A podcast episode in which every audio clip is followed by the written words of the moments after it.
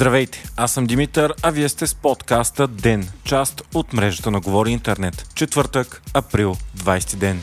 Президентът Румен Радев демонстрира, че няма никакво намерение да бави връчването на мандатите и да остави парламента да работи дълго без правителство, както предния път. Днес той се среща на консултации с първите две политически сили ГЕРБ СДС и продължаваме промяната Демократична България. За утре пък е насрочил срещите с всички останали ДПС, Възраждане, БСП и ИТН. Така най-вероятно още другата седмица ще бъде връчен първият мандат на ГЕРБ. На заседанието си днес пък парламента реши утре да е в неработен ден по случай мюсулманския празник Рамазан Байрам, като това се случва за пръв път в историята му. Междувременно днес парламента също гласува по исканото от самата нея освобождаване на Лена Бориславова като депутат. Тя искаше да се отегли още преди свикването на Народното събрание, но ЦИК не позволи заради късите срокове. Бориславова каза, че ще насочи енергията си към предизборната кампания на Продължаваме промяната за кметското място в София. Тя не изключи и възможността да е кандидат за местната власт, но не уточни на каква позиция и за кой град. Знае се и че в момента Бориславова чака дете от своя партньор и също депутат от Продължаваме промяната Мирослав Иванов.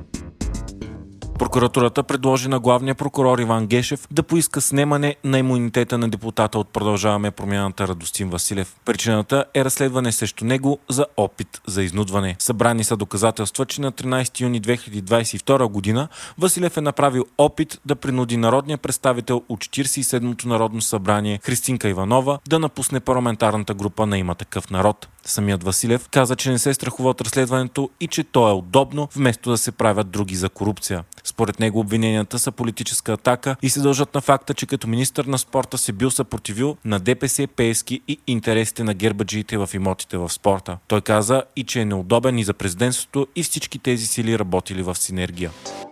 Соня Момчилова получава нов едногодишен мандат като председател на СЕМ. Това стана с три гласа за и един срещу. Момчилова бе назначена в СЕМ от президента Румен Радев, като преди това оглавяваше през центъра на първото му служебно правителство. Тя стана известна с това, че разпространява спекулации и твърдения, които се тиражират от жълтите медии и се оказват неверни, както и че заема спортни позиции, които не всички от СЕМ подкрепят. Момчилова е показвала и проруски наклонности, както и пристрастие против определени политически сили. Тя нападна и журналистката Мария Черешева след нейно участие в престижно международно разследване за нерегламентирана употреба на сила от страна на българските гранични власти към нелегални мигранти. Оставката й е искана от Асоциацията на европейските журналисти България и Момчилова е критикувана от международната организация Репортери без граница.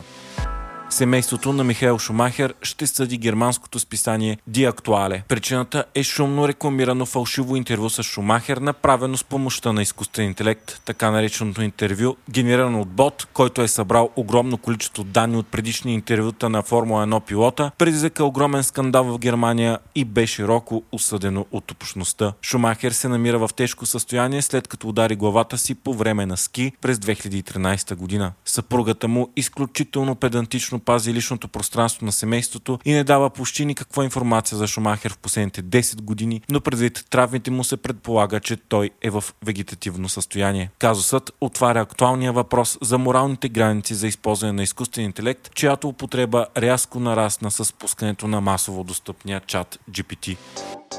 Вие слушахте подкаста Ден, част от мрежата на Говори Интернет. Епизода подготвих аз, Димитър Панайотов, а аудиомонтажът направи Антон Велев.